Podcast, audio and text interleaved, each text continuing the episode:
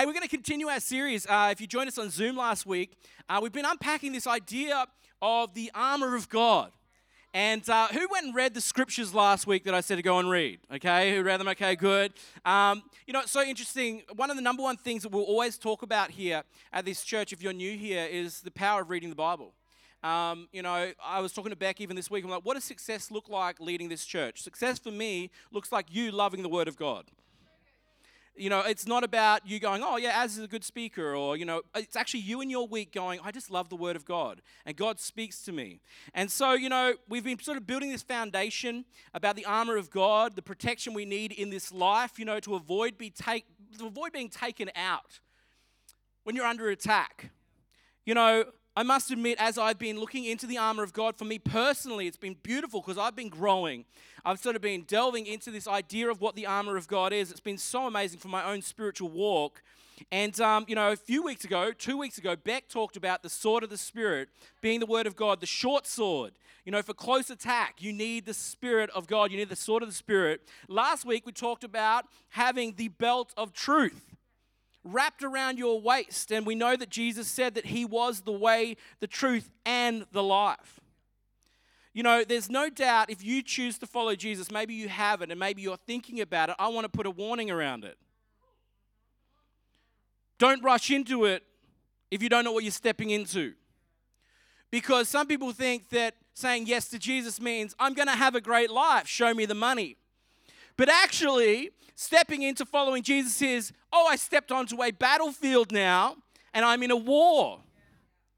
It's actually not stepping into comfort, it's stepping into a war. And you are on the front line.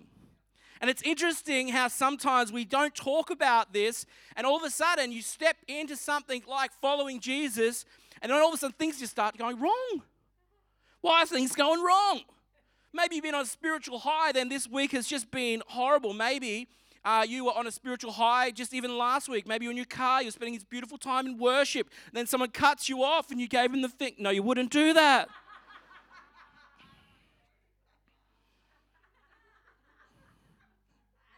Some of you just like putting your mask a bit higher. you know, spiritual attacks are real. You know, every person I know that's ever stepped into following Jesus has come under some kind of attack. You know, even for myself in the last week, I actually had to reach out to our prayer team. We have a prayer team at this church. We have a phenomenal prayer team. Prayer, God moves, all right? But this week I had like three nights straight of just night terrors. I'm talking like horrific night terror, like nightmares. I never get nightmares. Every night I was waking up at about 1 a.m. and I literally would just start praying because I knew it was an attack. I'd be like, what the heck was that? I just wasn't sleeping. And I, I actually reached out to the prayer team and said, you know, if you can be praying for something, I need sleep. I'm tired, right? And uh, they, they prayed. I had the best sleep the next night. And it's amazing talking to Beck because I shared with her. I said, This is what's going on. And she was praying too. And then all of a sudden, like, I had the best sleep I've ever had. And you need to be able to identify the attack, right? Quite often, we get taken out by the attack because we can't identify it. We think it's our family, we think it's our kids, we think it's our work, we think, but it's actually, actually, you need to identify it and you need to, need to do what 2 Corinthians 10 4 5 says. It says this the weapons we fight with are not the weapons of the world. On the contrary, they have divine power to demolish strongholds. We demolish arguments and every pre- um, pretension that sets itself up against the knowledge of God. And we take captive every thought to make it obedient to Christ.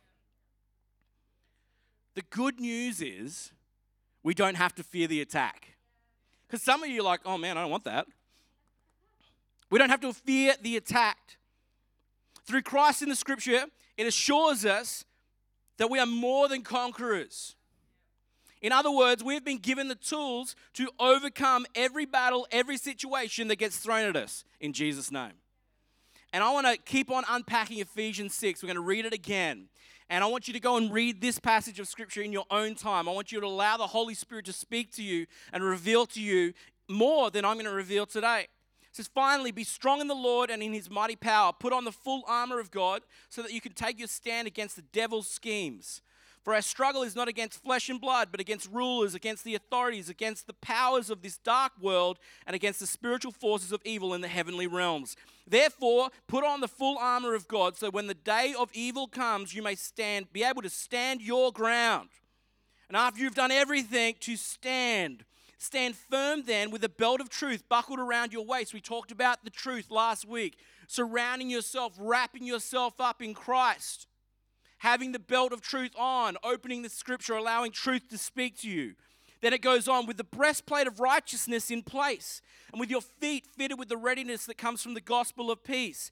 In addition to all of this, take up the shield of faith, which you can extinguish all the flaming arrows of the evil one. Take the helmet of salvation, the sword of the Spirit, which is the word of God. Today, we're going to unpack that second thing that he drops on us the breastplate of righteousness and why it's so important to have a breastplate of righteousness in place when you're following Jesus. Now, I've got a photo actually of a breastplate. If you didn't know what it is, who knows what it's for, by the way? Why do you wear this? Anyone know why you wear this? Apart from fashion? Fashion. It's fashion. so, what is it protecting? Protects your heart, all your vital organs. So, the breastplate of righteousness, it's interesting that this is the thing that protects your organs, the most important things. Uh, if you have a look at this, they were often held together by leather straps and lots of pieces of, of steel or metal or whatever. Um, it, it was kind of, they could move around, but if, you know, a sword came close, it couldn't pierce the things that would kill you. Breastplate of righteousness. Breastplate of righteousness, my words roll into one. You know, it's really easy when you read this scripture to look at it and go, oh, I need the breastplate of righteousness. I need to do what's right.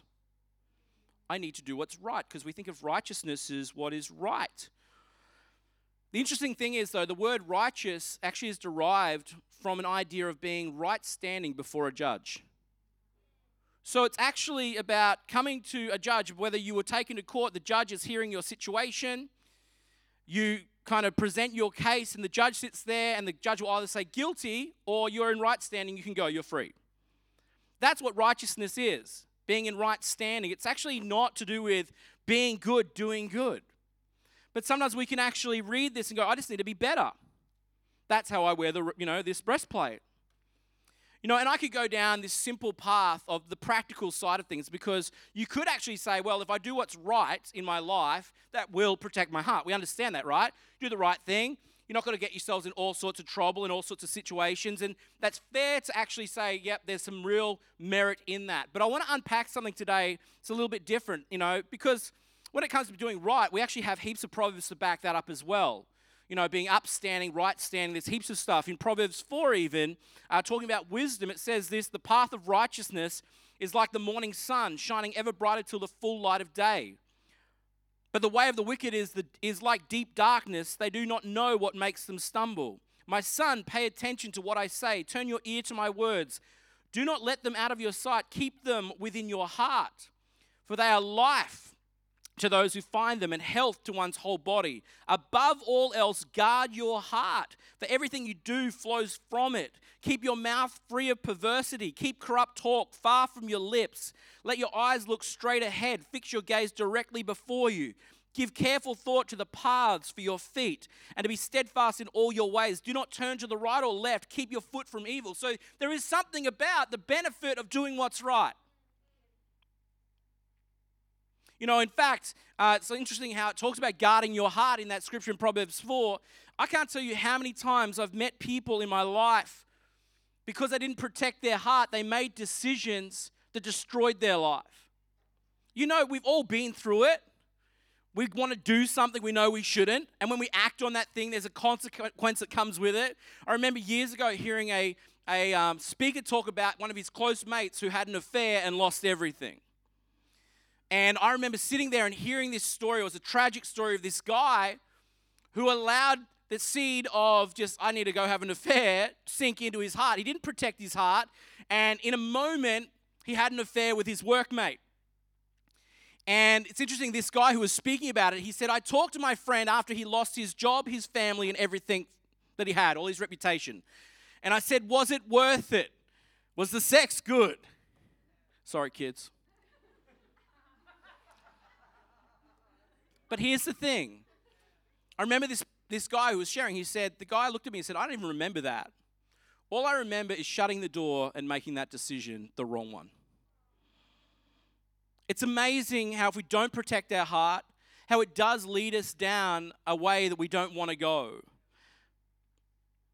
You know, it's interesting. Often in our world, you'll hear people say, listen to your heart. Just listen to your heart. Remember that Casey Donovan song? Listen to your heart. Rubbish song. When people say listen to your heart, I often respond with don't listen to your heart. We actually know this because in the scripture, time and time again, it talks about how the heart is messed up. Right? I'm not going to put all the scriptures on screen, there's so many of them. But Jeremiah 17 9, the heart is more deceitful than all else and is desperately sick. Who can understand it? Matthew 15 9, for out of the heart comes evil thoughts, murders, adulteries, fornications, theft, false witness, slanders, and Collingwood supporters.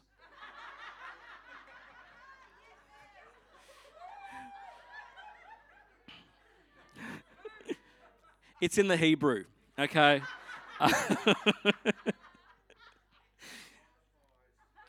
Come on, the boys. ah. Give into your hearts, and your heart will self implode. The lions will beat your team, and you'll be hurting. the ways of the heart can and do often lead to death when not watched carefully. That's why in Proverbs 4:23 it says this, above all else guard your heart for everything you do flows from it. And maybe you're asking right now, so as um, if the heart is so evil, why protect it? Shouldn't it get what it deserves? Not at all. You know, the psalmist David knew that there was more than the physical at play when it came to the issues of the heart. We know this because he fell into the trap of his heart's desires. Bathsheba, we, whilst you know bathing on the roof, we talked about this a few months ago. Remember the story? He sleeps with a woman that he sees. He's like, "Bring her in." Then he goes, "I've made a mistake. Oh my gosh, she's married. I know how to fix the problem. I'll kill her husband." And then it gets further and further down the track, and the, the lies and the deceit keep on building and building and building. Then he, she falls pregnant, and then the baby dies. It's a horrific story because the heart wasn't in check. But David actually realizes something that he lost control of his heart and that despair had crept in. And in Psalm 51 10 to 12, we've talked about this before, he cries out to God and he says this. He says a very interesting thing. He says, Create in me a pure heart, O God, and renew a steadfast spirit within me. Give me a non wavering spirit. Do not cast me from your presence and take your Holy Spirit from me. Restore to me the joy of your salvation and grant me a willing spirit to sustain me. Give me the ability to do what's right, God. And again, we see this moment that there's this idea of a new heart that's being asked for from those that are struggling, or God has identified a heart that is wayward. In Ezekiel 36 24, the Israelites are woe, uh, you know, they're, they're wayward from God and um, they're living a woeful life. And God actually speaks to them. He says this For I will take you out of the nations, I will gather you from all the countries and bring you back into your land. And God says this to his people. I will sprinkle clean water on you, and you will be clean. I will cleanse you from all your impurities and from all your idols. And listen to this. He says this I will give you a new heart and put a new spirit in you. I will remove from you your heart of stone and give you a heart of flesh. And I will put my spirit in you and move to you um, and move you to follow my decrees and be careful to keep my laws. Notice how he says, hey, I'm going to give you a new heart and it's going to give the ability to follow me. Then you will live in the land and give that I gave your ancestors. You will be my people and I will be your God. I will save you from all your uncleanliness. It's really important as we read Ephesians 6 about the armor of God, that we understand what the writer is really talking about. Whilst he's writing this to the early followers of Christ, he's actually talking about putting a breastplate of righteousness on to protect the heart that has been made clean. He's not talking about the old heart, he's talking about the new heart. He's saying, when you receive me and you start to follow me, when you say, Jesus, I'm following you. I die to myself when I get baptized in the waters of baptism. When I come up, I have become a new creation. I have a new heart. And he's talking about that heart that you need to protect. For those that have received Christ, if you don't have a new heart and you're living with a heart of stone, I'm going to give you an opportunity to become a new creation today, later on in this message, because the greatest thing you'll ever do. He's talking about putting on the breastplate of righteousness to protect the heart that has been made clean once and for all by Christ. Because of the death on the cross and the resurrection of Jesus Christ, that's why this new heart could be happening. This, this is actually a prophecy in Ezekiel, hundreds of years before Jesus, but all of a sudden now it's become true. Notice God's language. It says this I will remove from you and I will give you a new heart. It doesn't say, be good and somehow your heart will change a new heart that's received, a new spirit that's received, the Holy Spirit. We talked about him before in prayer. But when your new heart has been replaced with flesh, not stone, now it needs protecting. And this is why we need the armor of God. Because you cannot leave your new spiritual heart open and vulnerable. You need the breastplate of righteousness strapped to your chest. When you receive Jesus Christ as your Lord and Savior, when you say, Jesus, I choose to follow you, when you choose to be obedient in baptism, you have a whole new life. A life that is no longer about you, but about following Jesus. That's what it means to follow Jesus, be a Christian. It's not about you anymore, it's about Jesus. Romans 5:15 says this, and he died for all that those who would live, who live should no longer live for themselves but for him who died for them and was raised again. No longer live for themselves. This is not about you anymore. This is about Jesus. Not having a selfish heart, a selfish desire. It says, goes on, it says, from now on, we regard no one from a worldly point of view. Though once we regarded Christ in this way, we do, no, we do so no longer. Therefore, if anyone is in Christ, the new creation has come. The new heart is beating. The old is gone, the new is here. And trust me, once you are born again, you might have heard of that sort of idea. Once you have a new heart beating, Satan hates it. He wants to kill you. Welcome to the war. It's just the truth you don't know the truth, you're going to get smashed. So, how do we protect this spiritual heart? We intentionally fasten the breastplate of righteousness to our lives. As does that mean do good, be good, earn protection by our own actions? No. But it's so simple. It's so it's so easy to go back there, right? Who knows that's so easy to go back there? Because I just got to be good. I got to be good. That's good, you know. All those things are great, but they should be outworkings of loving God, not trying to earn God's love. Last week we talked about the belt of truth. Jesus claimed, I'm the way, the truth, and the life. And this week, I'm here to say again, Jesus is our breastplate of righteousness. You know, for thousands of years, people have strived to be good and do good and somehow become worthy of God's love. But at the end of the day, we're all sinners. We can't be God. We need Jesus. You know, in the book of Romans, if you read it, Romans 3:10, it highlights that our sin actually magnifies how good God is, his righteousness. Because of our sin, we actually understand that God is that good. Romans 3:10 goes on. He says there's no one righteous, not even one. There is no one who understands. There is no one who seeks God. All have turned away. It goes on and just pretty much just says we can't do this. We can't be righteous. In other words, maybe you're here for the first time and you thought, maybe I could just be good enough. Uh, none of us are good, including myself. Even your pastor is not good. the Collingwood supporters are like, that's right. Okay, right? the good news is, though, when we die and we stand before God, who will judge us on our lives, He can confidently look at us as people that are right standing if we know Jesus. We are worthy because of our faith in Jesus. That's what makes us righteous. That's the difference between karma and grace. So many people say, well, Christianity is just like karma, just be good and then good stuff happens. No, no. No, we're bad and God loves us.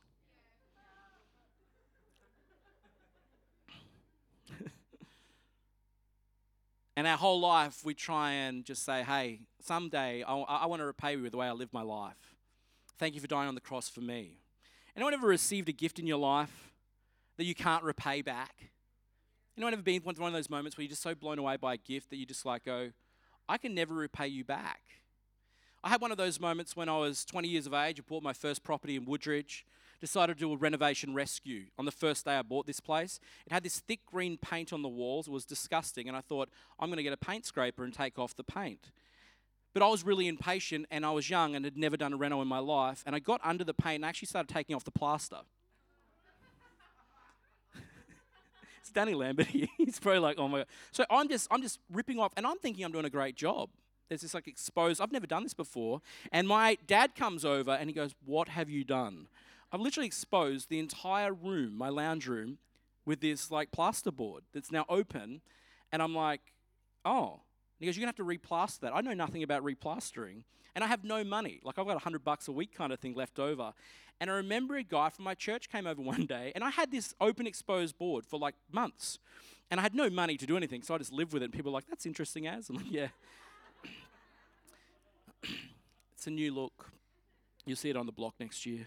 And um, I remember this guy coming over and he said, You should get that painted Az and get it plastered up. I know a guy, you should give him a call. And he gave me this number. And I took the number and I went, oh, maybe when I get some money together. And I did nothing about it uh, because I had no money. And I ran into this guy like three months later because I hadn't seen him in ages. He'd kind of gone to another church or something and goes, Did you give that guy a call? I said, No. And he goes, Mate, he's been waiting for your call. Just give him a call. And so he goes, Call him now. And I'm like, feeling really awkward. So I end up calling, Hey, mate, can you come to my house and give me a quote on painting and plastering? He goes, Yeah, no worries. And I felt so bad because I knew as soon as this guy came to my house, I'd have to say, Sorry, I have no money.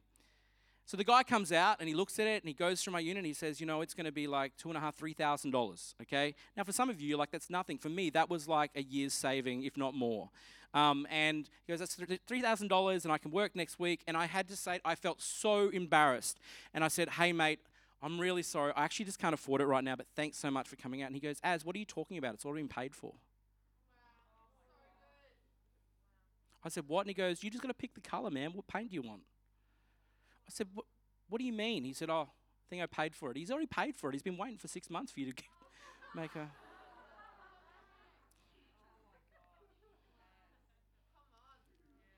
I will never forget that. And I will never be able to repay him because that money for him wasn't a lot. He was a, he was a multi-millionaire, you know. So for him, it's like it's pointless trying to figure out how to pay someone back that has way more than you ever have.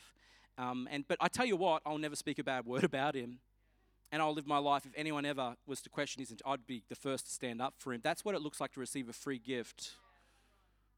And the gift of righteousness is what Jesus gives us. The breastplate of righteousness is a free gift that we get to wear. We get it, we actually get to wear it. There's nothing you can do. You just receive it simply by faith. You get to put on the righteousness of Christ. And so when you're wearing it and you stand before God, you're upstanding and God says, You're in. Because you've got Christ on you. It's interesting when we allow Jesus to be the closest thing to our heart, which is the breastplate, it's the closest thing to your heart. The breastplate of righteousness, we can't help but become more like Jesus himself. You've heard, you know, you become the people you surround yourself with. You got a friend that has the same mannerisms, the same in jokes, and all that kind of thing. Are you sisters? Are you brothers? That's because you spend a lot of time with them. It's the same thing with Jesus. When you wear righteousness, all of a sudden you just exude righteousness. You do what's right. You actually live a life that reflects Jesus. It just rubs off on you.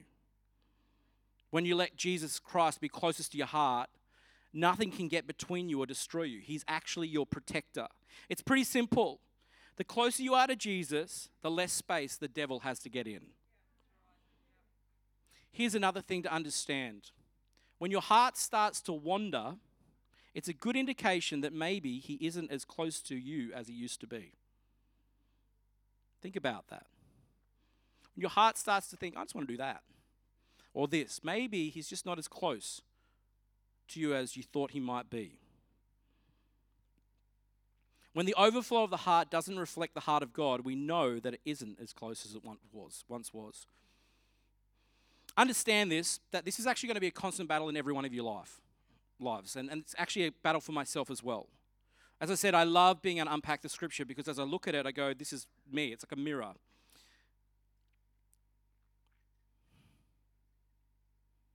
Everyone and everything in your life is demanding your heart. It's attention. You're at war with the world and your spiritual life. You know, if there's one thing I can challenge us on today in these moments when we are starting to go wayward, it's to repent and come back to Jesus. Cry out like King David cried out. Identify that your heart is wayward, it's making decisions that it shouldn't. Cry out, God created me a new heart again. You know, James 4 summarizes this really well. The title of this passage is Submit Yourself to God. Come back to God. He asks the question What causes fights and quarrels amongst you? Don't they come from your desires that battle within you? Anyone can relate to that. You desire but do not have, so you kill. You covet, but you cannot get what you want, so you quarrel and fight. You do not have because you do not ask God. When you ask, you do not, do not receive because you ask with the wrong motives. Your heart's in the wrong place. So that you may get what you, your pleasures want, in other words. It says this You adulterous people, don't you know that friendship with the world means enmity against God? Therefore, anyone who chooses to be, be the friend of the world becomes an enemy of God. Or do you think the scripture says that without reason that he jealously longs for the spirit he has caused to dwell within us? Further on, it just simply says this Submit yourself to God then. Resist the devil, he will flee from you. Notice this come near to God, and he will come near to you. Get that righteousness on your chest, and he will even draw closer so there's nothing that can separate you. Nothing can get in. Wash your hands, you sinners, and purify your hearts. Church, the breastplate of righteousness is a closeness with God. That's a free gift. It's not about trying to do good. If you've come to church and maybe for years and years and years and you go, I just don't get it, I can never be good enough to be a Christian, you've completely missed it. Jesus died on a cross so you wouldn't have to. He rose from the dead so you can be an eternally living person. Your spirit can come alive. Maybe today you came in today and you feel like your heart has died. Feels like you're dead inside. Because of the sin and the stuff that's going on in your life, the stuff that's breaking you, the stuff that's in the dark. Today I want to give you a chance to get it beating again. Because God is a God of restoration. Nothing is too broken which He can't fix. Nothing. You might be going, as if I told you how broken my world is right now, you'd say, I'm no, I'm telling you, God is in the business of restoration. And He wants to, you know, just kind of bring you back. Let's just bow our heads for a moment. God, we just thank you for the gift that you gave us freely, your life. Jesus, for some of us, we've never actually asked for a new heart. We've never asked for a new beginning. We've never stepped out and said, Jesus, I want to follow you and I want my actions just to reflect who you are because you're close to my chest, you're close to my heart. Maybe if you're sitting here today, you don't even, you've never heard this. Maybe you just thought, well, I thought it was just the physical. I thought I just had a physical heart. No, you're a spirit and a soul. And God wants to know you. And He wants to wake you up. He wants to give you a fresh heartbeat. That's God's heartbeat. And when He gives you that heartbeat, He also wants to give you His righteousness to protect that new heart. If you've never received that new heart and you go, Jesus, I want to start following you as of today, I want to know what it's like to have you rest so close to me that I can only reflect you out of a natural response. If that's you today, just raise your hand so I can pray for you. Just put your hand up. Just looking across the room, if that's you, you've never made that decision. You're like, God, I want to follow you today. I want to start following you, Jesus. Now, for the rest of us, myself included, there's been times where I think my heart has died a little bit. And I've actually taken on the idea of just trying to present a certain way and be good and do good and try and strive for God to love me because I know I'm such a mess. Today, if you just want a refresher, God, come in, do some heart surgery, and get me beating again. If you need that today, you just go, God, I need your breastplate of righteousness. I need to receive that gift again. If you want to be refreshed today, just raise your hand across here. I just want to pray for those. Yeah, there's heaps of hands. Heaps of hands because we're all here. Man, we're all here. For some of you, your heart, yeah, see your hand, some of you, your heart's beating really hard right now because you're like, could Az be actually speaking the truth here? The truth will set you free, and it's the truth. God wants to give you a new heart. So just raise your hand really high if you want to be joined, if you want me to pray for you right now. Jesus, I thank you for this church. I thank you for those that have stepped out in faith and said, God, this heart ain't beating. God, this heart's like a heart of stone. And God, my heart keeps wandering away from you. And I, I'm actually in a place where I need to come back to you and know you again. Father, I pray for those that have raised their hands, those across this church, our people, our community, our family that know they need a real relationship with you, Jesus. Father, I just pray that you would draw near to them with your breastplate of righteousness. You would just rest upon their heart again. God, that their heart will beat like yours, that they will be like you in their community, not out of striving, but just out of a natural overflow. In Jesus' name we pray. Amen. Amen. Thank you for taking the time to listen to our podcast.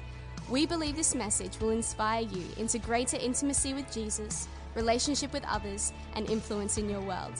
If you would like to know more about us, you can visit us online at www.elevationchurch.com.au